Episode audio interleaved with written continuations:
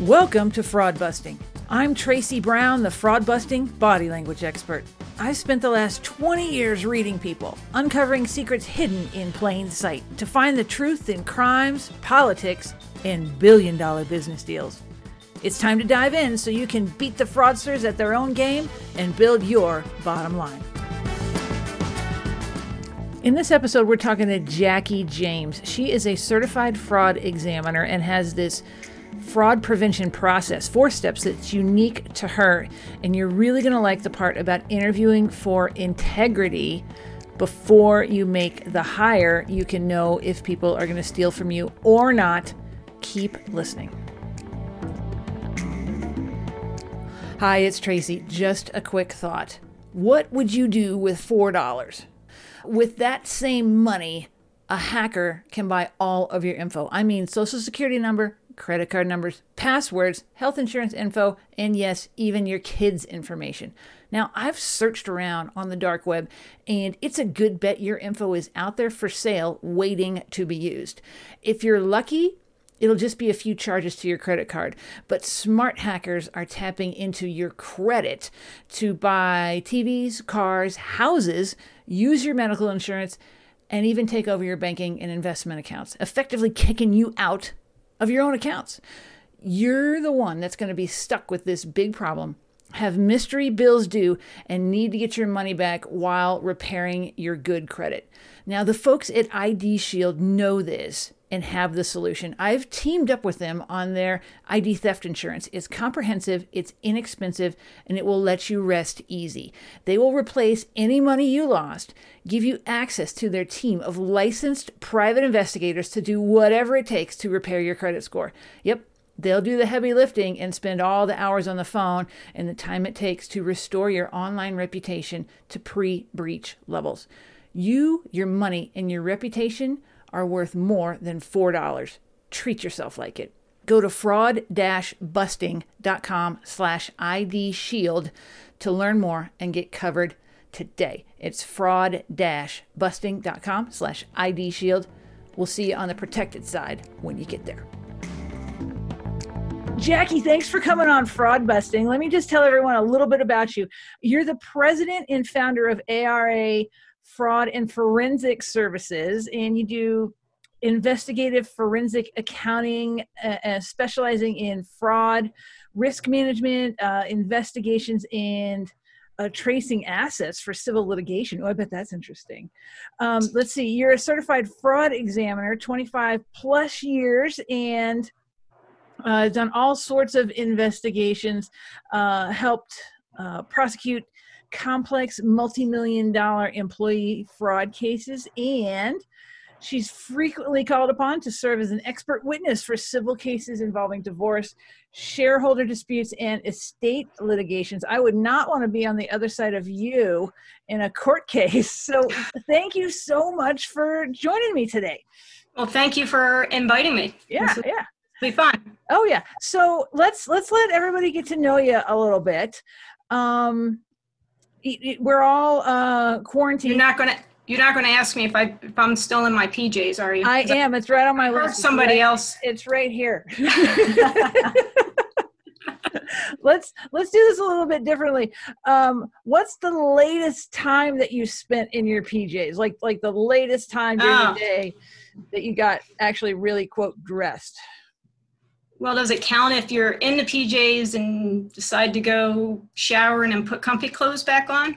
So I guess um, it's kind of continuous. I mean, I took a shower, day. so yeah, you know, always got a shower. But uh, no, I, I, you know, I'd say probably late afternoon. Okay, all right, that's good. So, but and, that's not the norm, thank God. Okay, what's your weirdest thing you've eaten on quarantine? Did you have ever like a bunch of leftovers you just patched together? Uh, now, see, Trace, that's where you know I am such a have such a small food box. Uh-huh. You know, uh, I, I don't eat weird things. Uh-huh. So I don't know that I'd be able to give you a good answer on that one. Well, you know what we did at the house the other night? We had I called it international night because we had leftovers from we had some uh, chips and queso left over and then we had some Italian left over and then I found some somehow we had Asian vegetables and so I told my husband, I said, it's it's international night, and you can just enjoy like of whatever. So I think he had it all. So that was that was pretty fun. Um, let's see. What's your philosophy of life? You got words to live by? You know, I've learned as I've gotten older to not sweat the small things that we can't control and okay. to live in the present moment. Uh-huh. Um, you know, the last, uh, I don't know, I'd say five plus years, you know, you, you hit 40, I hit 45 and something, a light bulb switched. And I realized all the things I stressed about in my younger years uh-huh. that I learned I had no control over, I just learned to let go of. And when I learned to get out of my own way, life became a lot simpler. Oh, okay. I love that. So, I love that. So I guess okay. get out of your own way and live in a present moment would be what I would suggest. All right. Now, what's the one thing people don't know about you? Ah, well, nobody on here, I would imagine, knows anything about me. So well, I guess. Well, they, they probably don't. So you can answer that anyway. You could make up stuff. I can't do that. I'm a fraud investigator. Oh, right, right. Yeah, don't do that. Don't lie. Um, I'll catch you in your lie. You know, um, years ago, I was a beach cop. Really? So I was a police officer down in Florida. Oh, what who's a police officer now in St. Louis tells me I was I was not a real police officer because I worked on the beach. I just oh. say that we're jealous. Oh, now what's the craziest thing you ever had happen on your beach um, beat? I bet you saw a lot of stuff. I did see a lot of stuff. Um, the uh, you know, I mean, a lot of what we dealt with out there was drugs, domestics and um, assaults, unfortunately. Uh-huh. you know, a story that was kind of fun. We actually had a um, uh, a case where we had some theft, and we identified the suspects, and they were carrying around gold Krugerrands. What is that? It is a, um, a, a, form of currency down in Africa. Oh. But it's not very common in the United States. Uh-huh. And they had stole those from uh, one of the residents that was out um, that they had hit and burglarized the house. Uh-huh. That was kind of neat because we were able to track them down and utilizing some different investigative techniques, and we were able to apprehend them. But the neat thing was, and this is when I was a rookie, we were able to that made the paper, so it was kind of cool. Oh, okay. Was it like so? That was a big deal or? just for for the fact that these guys were carrying around gold Krugerrands. Now, how um, much was it worth? Oh man, I don't even know at that point. I was, uh, they had, I want to say over a hundred. So I'm not sure what the, I don't recall what the value was. That's probably close to 25 years ago. Okay. Well, that's a lot of coins. Was it coins? Yeah, it's, it literally is, they're, they're gold. Uh-huh. It's some form of currency from, uh, I believe, South Africa. Oh, Okay. Well, we got to look that up and find out more about that now. Well, that was interesting. I hear new stuff every day on this podcast. So um, you are right up there at the top of things that I just never. never thought about so well we all have unique experiences i'm sure yeah yeah so let, let's talk about what do you do all day tell tell me like how's a day i'm sure no day is the same but generally what goes on and then you've been involved in some pretty interesting cases i want to dive into some of those yeah, so you know, most of my day consists of either dealing with you know clients or doing a lot of analysis. So a lot of my time is spent, quite frankly, in front of the computer, uh-huh. of uh, doing a lot of litigation support. So my fraud cases make up a little bit more than maybe 30%, and in my litigation cases make up the rest of my work. So I spend a lot of time doing litigation uh, mm-hmm. type litigations.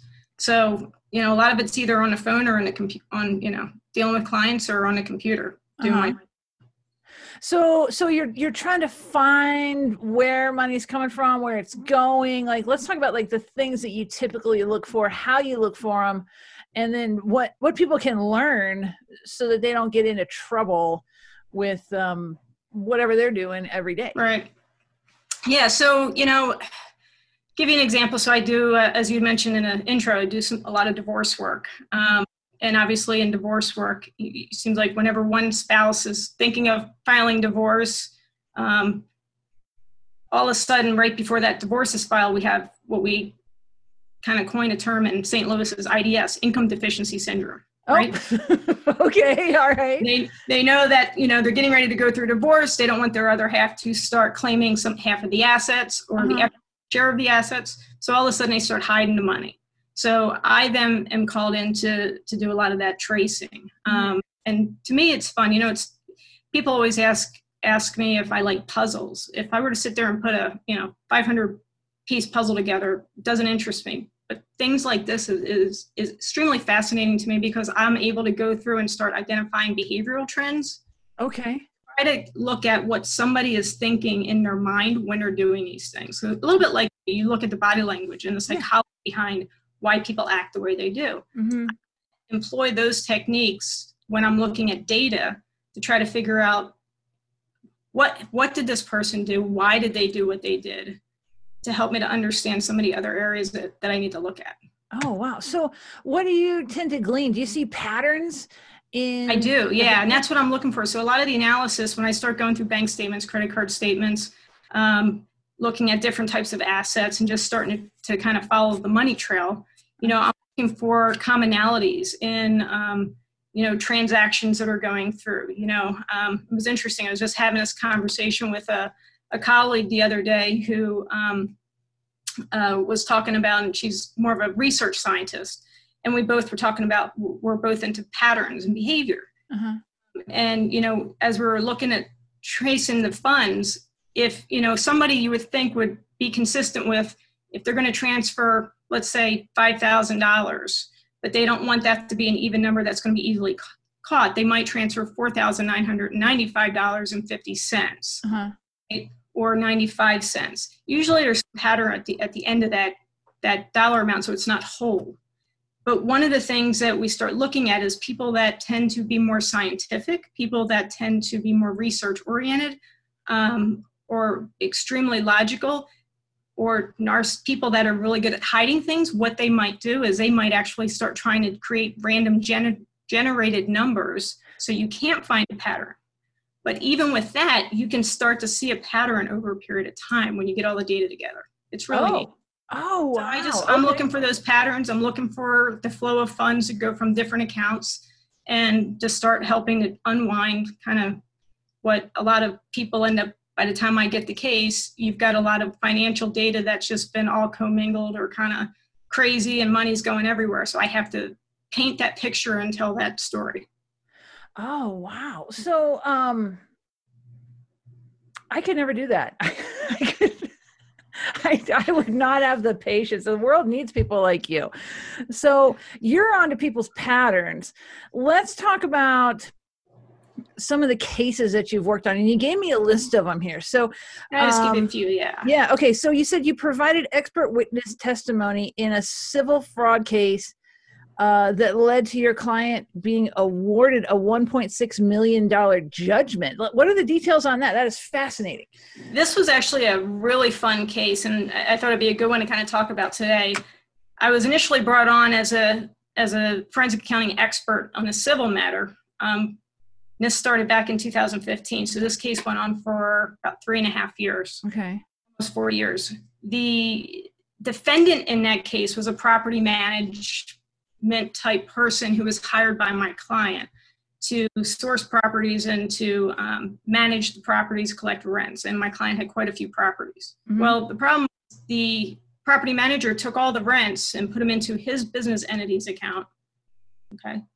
He also put money into my client's account and he started commingling all the funds.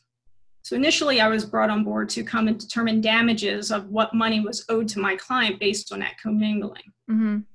Was interesting is as that case progressed, I identified the defendant's um, deceased father, uh, he had passed in 2015, had the same identical name as him with the exception of the middle initial. Uh-huh. So I kept assets hid in dad's name. Although dad was no longer, he was either severely um, incapacitated because of dementia, uh-huh. you know, prior death, or had died. But yet there are all these assets in the father's name. Couldn't figure out why. And then all of a sudden, what I realized is he, when he filed bankruptcy, he committed bankruptcy fraud. Oh. So we're able to identify bankruptcy fraud, fraud through that case. Um, and we're able to show where he was hiding assets through his dad's name under a different um, entity and then a few other entities that he popped up and tried to even convey some assets under my client to hide them to prevent the bankruptcy trustee from seizing those assets. Um, we also then identified tax fraud in addition to that, and identified that he was, uh, in essence, creating um, and he used his dad's social security number uh-huh. identity. So when you run, if you look at some of his assets, he actually provided, and this was interesting because not all, you know, not all the defendants, when they provide discovery, he actually provided a copy of his credit report. Mm-hmm.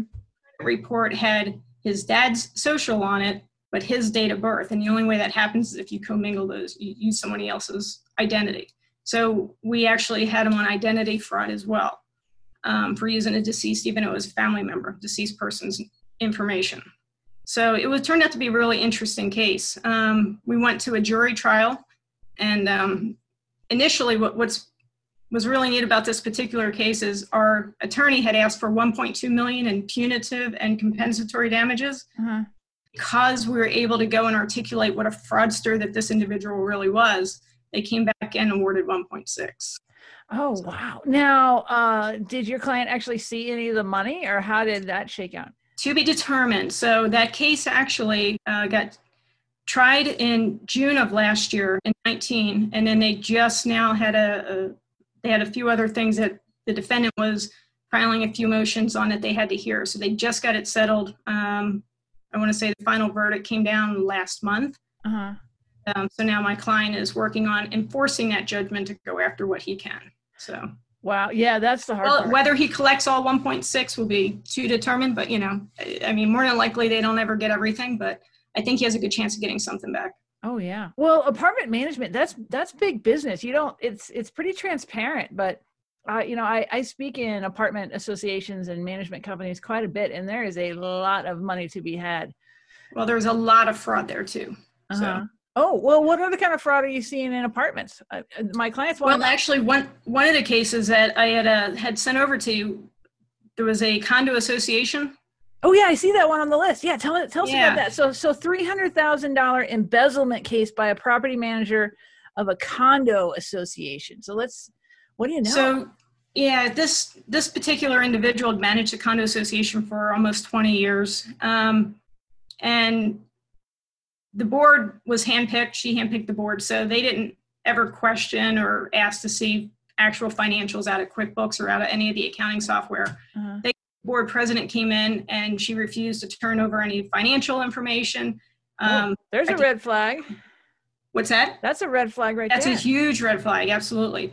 Um, would provide Excel spreadsheets when they ask for information. That's something else I always tell people. You know, you you want to see the original source document, not an Excel uh, document that anybody can put numbers on. Mm-hmm.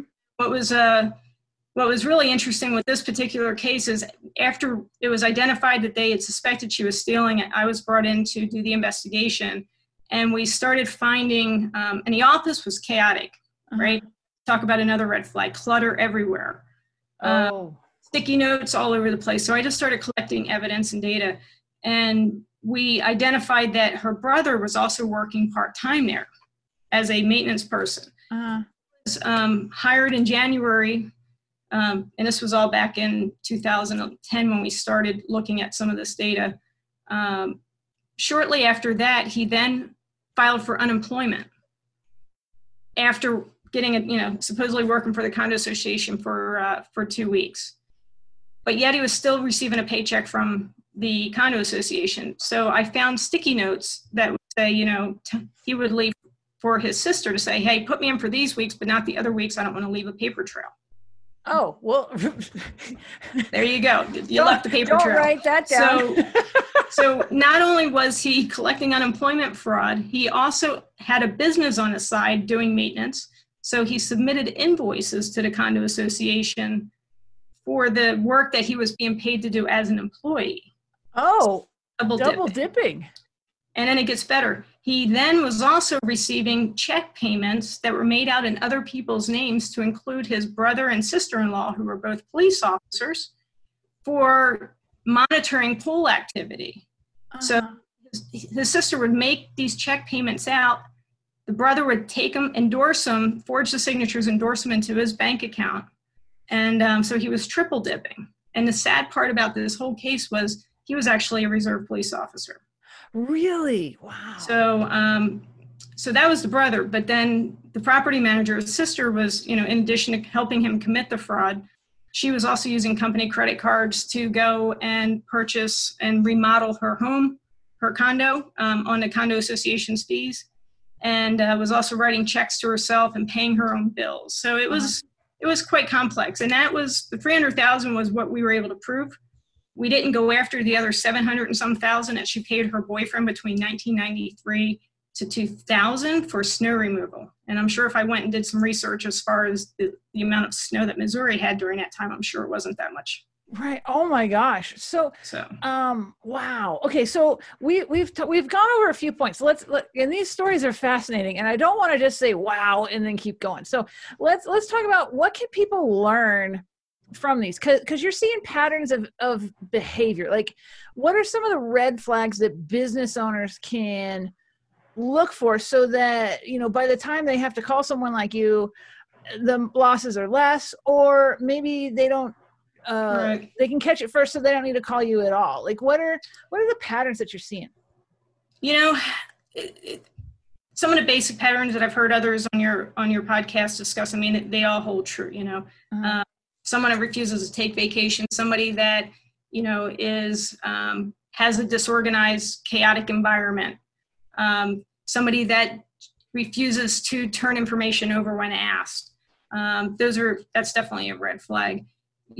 But if I can kind of take it a little different direction, I mean, a red is someone I think people know what the red flags are. The problem is they choose to ignore them. Oh, right. right. Mm-hmm. The emotional element of this person's been with me for a long time. She's the godmother to my son. Been over to my house for Christmas dinner. I can't tell you how many times I talk my clients yeah, I use the term off a ledge a little, but I have to pull them back emotionally because they're so emotionally invested in this person. They would never think that they would ever steal. And uh-huh. unfortunately, you know, the studies show that the person who is the most trusted is the one that is usually embezzling from you. So, you know, one of the things that I always try to educate business owners on, if I can kind of talk a little bit about instead of just the red flags, things that can help them, companies to prevent. Yes. You know, and if you ask it, and this is where I always give my CPA friends a hard time, I said, hey, if you go and, and say, hey, how do you prevent fraud? You know, they'll first answer they come out of their mouth is usually internal controls. Uh-huh. And I'm like, okay, that's great, but that's the third step in a in a in a really a four step process. Okay. You know, so one of the things that I've identified in my career that, you know, and I've taken a different approach. Um, I like to think out of the box. You know, so you have to hire the first step to any type of fraud prevention is hiring an ethical employee right before you ever hire the problem is is people don't interview for ethics or integrity they interview for likability mm-hmm. they interview for cultural fit maybe you know or if this person has a skill set.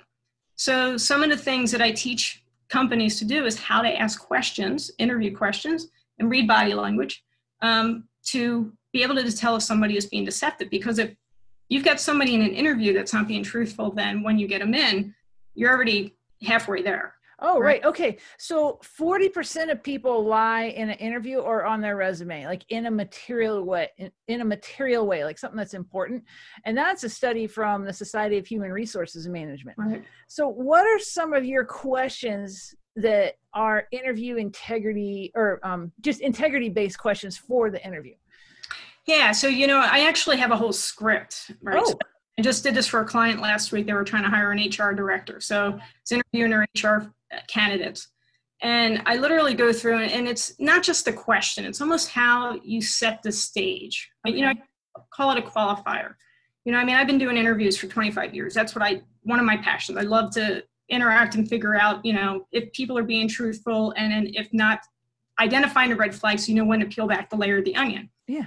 So with anything, you have to add, kind of lead them a little bit and let them think, here's why it's important for them to tell you the truth. So some of the things that I, before I make a, a, a what we call an assumptive type question, all right, ask an assumptive type question.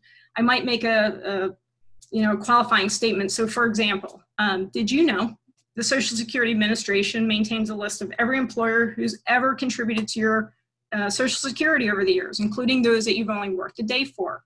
If I'm looking at your resume, how many other employers will show up on that report in the last 10 years? You know, that's a simple question that anybody can ask. Not really it's integrity related, maybe, maybe not. But it helps them to identify who are the other employers so that they can at least have additional information to use references. Mm-hmm. You know, the other thing I might say is, hey, did you realize that, you know, anytime people work around money or merchandise, you know, a lot of people are tempted to, to help themselves because there might be a financial pressure or perceived need. And quite frankly, the fact of the matter is, majority of people have taken something at one point in time in their work history. What would you say would be the largest amount of money or merchandise you've taken? If they pause and say, was it more than a thousand dollars? No, not that much. Okay, great. How much was it? Now I just get an admission in a pre-employment interview setting. Oh, damn. that's good. I mean, that that's that's text the textbook way to do it. I like keep talking. This this is good. So, you know, I try to, I'm a big believer in, you know, getting people and teaching the business owners, you gotta ask in an, an interview for ethics. Mm-hmm. So helping them to understand how to do that, um, in addition to being able to read the body language so they know when there's some signs of stress that they have to continue to dive deep. Mm-hmm. But you gotta hire an ethical employee. So that's the first line of defense. Got it. Second is having a strong company culture, right? Uh-huh. Because I live in a land of of trying to be in what some in somebody's head. Quite frankly, why did they do what they did? Uh-huh. The, the facts tell me what they, but I don't understand why they did what they did. So if you have a strong company culture, people are going to have a harder time rationalizing stealing from their employer that they absolutely love to work for. Mm-hmm. And most companies don't assess for culture or don't think about culture. Some do, and some do a really nice job. And I'm saying, great, you guys will never need me, and I'm and I'm happy for that. Uh-huh. You know, but and then the third level would be the internal controls, right? Mm-hmm. Got to have some checks and balances. And then that fourth leg of that pillar is really doing fraud risk audit to make sure that everything is the other three steps are working in, in, in conjunction the way they should. And if you identify fraud, then it turns into an investigation. So I kind of take a four step that four step approach to helping companies to mitigate fraud before they have a situation. And uh, you know, quite frankly, I always tell people I'd much rather you not need me there's plenty of work out there trust me. I mean people will find me people there's enough of us out there and enough work for everybody but uh, unfortunately i would like to go sit on the beach and retire one day and drink fruity cocktails when you know all this unethical behavior goes away. Yeah huh? Well you know we're going to see a rise of it here um, because of the situation uh, that i think is going to go on for a long time. So what other question because there's going to be a lot of people out of work what other questions can, can, you do you have a couple more you might want to share uh, that employers can ask on hiring or um, or even i don't know maybe bringing people back that haven't been around for a while? Sure. You know one of the things that i teach so with with the interview questions and you know i always tell people you've got different types of formats and questions. You've got your behavioral based tell me about a time when you've got your you know standard just question yes no or open ended I like to ask assumptive based questioning. I'm not sure. Have you ever heard that before? Well, yeah, there's there's presuppositions in in questions. So I um which which I would ask because you know I, am a, a, hypnotist and that's how I got my start doing this. So I'm well okay. it's it's a it's a different term, same sounds like the same thing where you ask a question assuming a certain pretense like like exactly. that stolen before. So so what are some of your favorites on that? So you know, I like to go to um especially if you're talking about job performance or things of that nature, you know, uh, can't tell you how many times people have left a job and they weren't, um, you know, they, indicated on their resume that they're they're rehirable or if you say is there anything that would come up when we do a reference check? No not at all. And all of a sudden you start talking about well when was the last time you were terminated from an employer?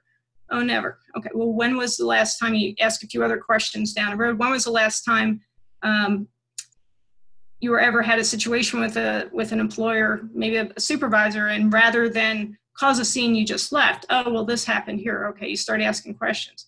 Well, how many times have you ever been given the option of resigning from a job in lieu of being terminated? Um, well, yeah, maybe once or twice. Okay, tell me about that. But they were never terminated, right? So you start right. to kind of peel that onion back.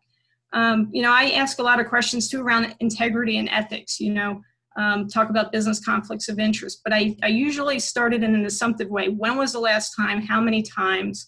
And then I ask questions in that fashion because, quite frankly, an honest person is going to answer that very direct matter of fact. A dishonest person, we may hear pauses, we may hear paralinguistics, we may hear something that comes up that is causing a little stress reaction. And that's and those are the things that I'm looking for. Um, but uh, I mean, I be happy to share my list of questions with you after the uh, video conference if you'd like, just so you can take a look at it. Oh yeah, yeah, for sure. And and maybe people listening want want would want to see it. So we'll we'll tell them how they can get a, at least a little bit of it uh, here at the end. So okay, let's talk about some of these other. Um, that was fantastic. You, I can tell you're a um, retired law enforcement. Those are great questions. So because I I went to a class on um, one of my first law enforcement uh, deception detection classes was on pre-employment screening for mm-hmm. um, public service. So cops and firemen and um, things along those lines. And it's interesting about uh, how how we learned all about like the percentages of firemen that actually end up starting fires right? Firemen firemen don't go and steal from the scene it turns out. Like that would be easy to do right? No firemen like to start fires. So you have to watch and out go put them out. right that, yeah. Policemen it turns out like to beat people up right? And so unfortunately yes. It's yeah. sad in some cases. Yeah teachers uh the, the ones that have trouble they're like child molesters right? And so right. so people tend to get tend to gravitate to the job where they can kind of run their pattern. And and we learned about picking out deception in in in those um, areas and things like that. So yeah employment is um, pre-employment screening super important to pick up uh, well it is. And unfortunately most people don't ever have any type of formalized interview training that are that are hiring these people. Oh so. yeah because we we pick people we want to hang out with Right. Yeah. Exactly. And, and yeah. not only do people have their patterns, but the best companies are the ones that pick out people different than you so you have the different point of view and and here's the thing it's not always the easiest person to work with uh, but you're going to get a better result a lot of times the studies show that you get a better result in the end more profitability so um, yeah hiring so counterintuitive it seems so uh, picking up deception in that uh, environment is just key. Because not only that you know you think it's it's expensive to not have someone in a position it is more expensive to have the wrong person in that position. Absolutely. Yeah. And it's also harder to get rid of them. Well that's the thing. Firing is not easy either. Like it's it is terrifying out there to try to hire anybody. Yeah. Yeah. So okay let's talk about some of these other cases. Um let's talk about the gift card case in 750,000 gift card scheme with by an HR manager at a long-term care facility. What happened there? Yeah, so the uh, HR manager had been there, started 2010, and in 2015-16 timeframe, my memory serves me correct, um, we were uh, uh, there was some red flag that had popped up with the controller CFO. He had identified that the statement amount seemed a little off on a statement. So he's looking at the statement and realized that something wasn't right. Um, didn't pay much attention to it until the bank had called and said, "Hey, you're you still owe money on the credit card." He says, "No, we don't. I'm looking at it. it, it we paid it." And so they sent him an, an actual statement and realized that the statement he had looked at versus the statement they had sent him were, were completely altered. Oh. So what the HR manager did was she was going through receiving the credit card statements um, because she was also process, helping with some of the accounting functions and wear multiple hats uh-huh. would alter the document to cover up her fraud because she was using a company gift card or a company credit card to go and purchase gift cards to the tune of $750,000 in gift cards. Oh. But the other thing that was what she was doing is the, the long-term care facility thought that she had closed down a Walmart credit card back in 2011. So they only thought they had the one credit card she never closed that down so that she was using that card as well so that between the two credit cards is what made up the total for a $750,000 fraud case. That got prosecuted federally. She also, I believe, had the IRS because we got the IRS uh, tax investigator in, involved in that as well. Well, that that's what they always end up getting people on. Like, is ultimately the tax fraud. Like, it's the old Al Capone rule and and well it, it they had her on, frequently. on a wire fraud you know it, it's interesting with the tax piece it's kind of hit or miss you know it is it really has to be a, a significant amount. Clearly she wasn't reporting $750000 in income so that was something that was definitely on her radar. Um, But the other thing that was really of interest that I want to kind of share with folks is this employee and the CEO of the long term care facility would go on vacations together. They were best friends. Oh, man. You know, that CEO had to take a step back, and luckily she did and recognized when she heard about the statements being different and a possible fraud. Um, but that doesn't happen a lot of times. Normally, we'll see people try to cover up someone's actions. Oh, really? Huh. Well, I was talking last night um, in another interview to Christine Parma, who was a a victim of. Uh, uh, she was a financial advisor and and got sucked into a Ponzi scheme and sold it to some of her uh, clients, as well as invested in it herself. And she was talking about the emotional toll that that goes on uh, with guilt and uh, shame and all sorts of things around uh, being victimized like that. And so I'm sure, like, did you get to talk to the manager? Like, was that? I on? did, yeah. You know, and I again spent a lot of time just having those conversations. You know, I always say 20% of my job is also playing psychologist. Yeah. With clients to try to help them to, you know, t- be empathetic about the fact that this is an emotional situation for them because they had a close tie with someone and it's that whole betrayal of trust and so people you know so i try to be empathetic and and talk through clients you know talk through those scenarios with clients to make sure that you know they don't feel like it's their fault because that's the first thing they want to do is take the blame. Mm-hmm. something wrong or i missed something. So and sometimes people are just that clever that you know even people that are trained to catch the stuff may not catch it right away. So. Wow. Okay. All right. You said you gave me one more case here. Um, $1.2 million embezzlement case by a VP of operations with a gambling issue. Let's talk about that. Yeah, so, you know, nothing overly sexy here with this particular case, but, you know, it's one of the things that I wanted to articulate with this, just for those that are listening, is the method and how the employee went about committing, um, in this case, check fraud and payroll fraud. Okay. You know, check fraud, payroll fraud, expense fraud, um, billing fraud are some of the top four things we see in small business mm-hmm. types of employee fraud schemes. So she was writing checks out to herself um, to the tune of nine hundred and fifty thousand dollars over a five-year period. Uh-huh. And um, how she wrote those out. First off, she had access to the check stock, which is very, you know, a lot of companies don't lock up the check stocks. So I always say lock up your checks. You know, audit the serial numbers in a check to make sure somebody doesn't pull something out from middle of the pile if they're oh.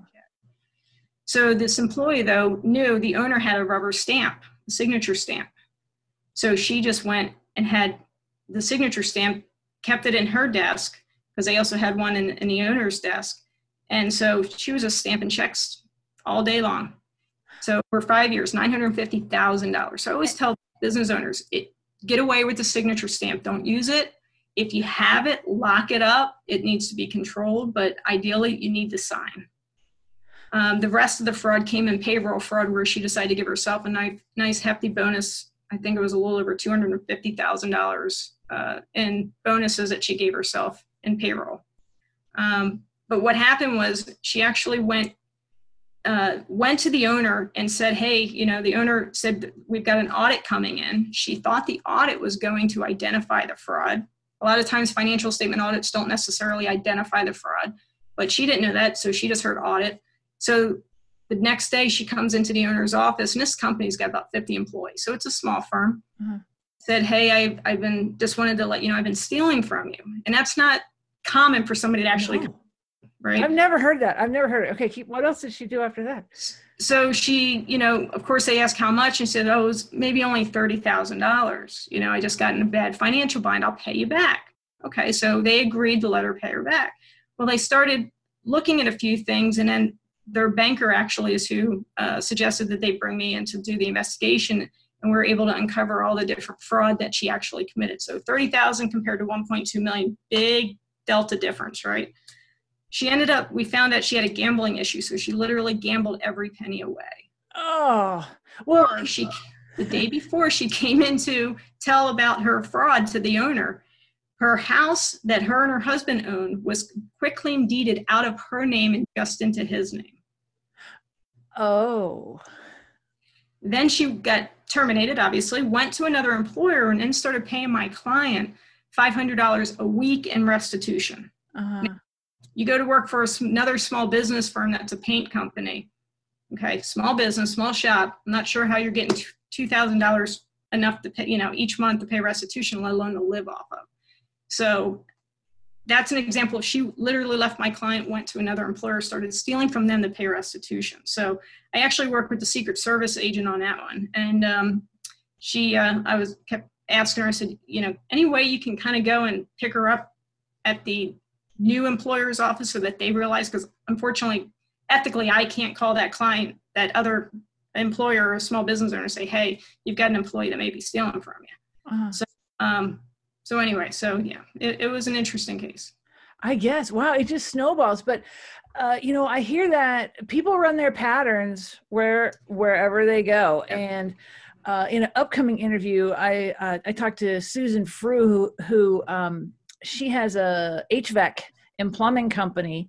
She hired someone, and the uh, the the background check was clean but then she ended up it was seven hundred thousand dollars and she went back to her lawyer once they're figuring it out and they ran a more detailed background check and she had four pages worth of things that she was never found guilty for financial fraud in small business so uh, like once people figure out how to do it one place they're going to go to the next place and, and that's exactly why you know i try to I, I tell tell business owners, you know, the background check itself, because, you know, I do background checks for clients. Matter of fact, I, have got a couple that came in right before our, our interview, but they only tell you what's on paper. They don't give you the full story. That's why I think it's so important to be able to do these integrity interviews, you know, and find out what, ask the right questions and know when to drill down it, to peel back that layer of the onion, to really get people to tell you what is really going on so that you can make a better, well informed decision. I can't tell you how many people, you know, we've cut out of an interview process because of that interview. Um, I interviewed four people for this one client last week who did have some fraud about a year ago. And um, out of the four people that we interviewed, there were only two that came back as a, as a recommend because we are able to kind of uncover some things that just probably were integrity related issues that they don't want to take a risk on. Mm-hmm. So where's where's your line when you're interviewing people on on integrity? Like, let's say someone stole something or had a drug problem like years and years and years ago. Would you call that a not recommend now, or or how would where's your line? Are you looking for someone who's completely squeaky clean? What's the analysis? Well, you know, and that's a great question. So a lot of it it depends. You know, if I've got somebody that's 50 years old, for example and when they were 18 or 19 that they made some poor choices did some stupid stuff maybe committed some theft or fraud you know uh, back then it was probably just more petty theft took something from an employer and they freely admit it when asked they don't try to cover it up they talk about you know i can't believe how young and dumb i was and so and they talk about the emotional side of it I have to make a judgment call based on everything that I'm hearing, seeing with that person. If they're being truthful to me, if they're being remorseful, did they learn from this lesson? It was 30 years ago. So do you hold that account? Yeah, I mean, hell, we've all made mistakes at some yeah, point. we all do, do dumb stuff, like when we're right. Yeah. So you know, I, I think you have to look at each individual circumstance and each individual person. You know, I talked to somebody last week. One of the guys that I said I listed as a qualified recommend. It wasn't necessarily that he came out and was forthright with any integrity related issues, but you could tell there was some sketchy behavior that he's he's in, been involved with. Uh-huh. All the right answers, you know, every time you ask a question. So you got to look at the different scenarios and and a, and the different cues that people give you. Oh wow. at the end of the day, a lot of it comes back down to you know trusting your intuition and, and your training and knowledge and your gut. Mm-hmm. Oh, so. Well, what's the one last tip you can give our listeners uh, so that they're not a victim of fraud or they're protecting themselves a little bit more? Anything if you could leave people with a nugget, what would it be? You know, and if I could get people to just do this, I'd be really happy. I always tell business owners take 15 minutes of your week, just 15 minutes. Go look at your bank statements and your check images. If you don't get your check images, get them on your statements, yeah. mm-hmm. $3, right? go look at your expenses, go look at your payroll ledger.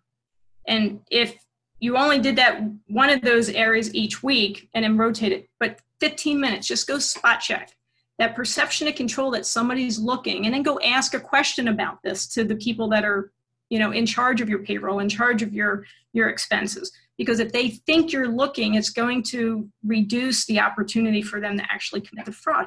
It doesn't cost anything. And this is where i you know i preach this all day long when i'm i do presentations is you know hey that 15 minutes is going to pay dividends tenfold down the road.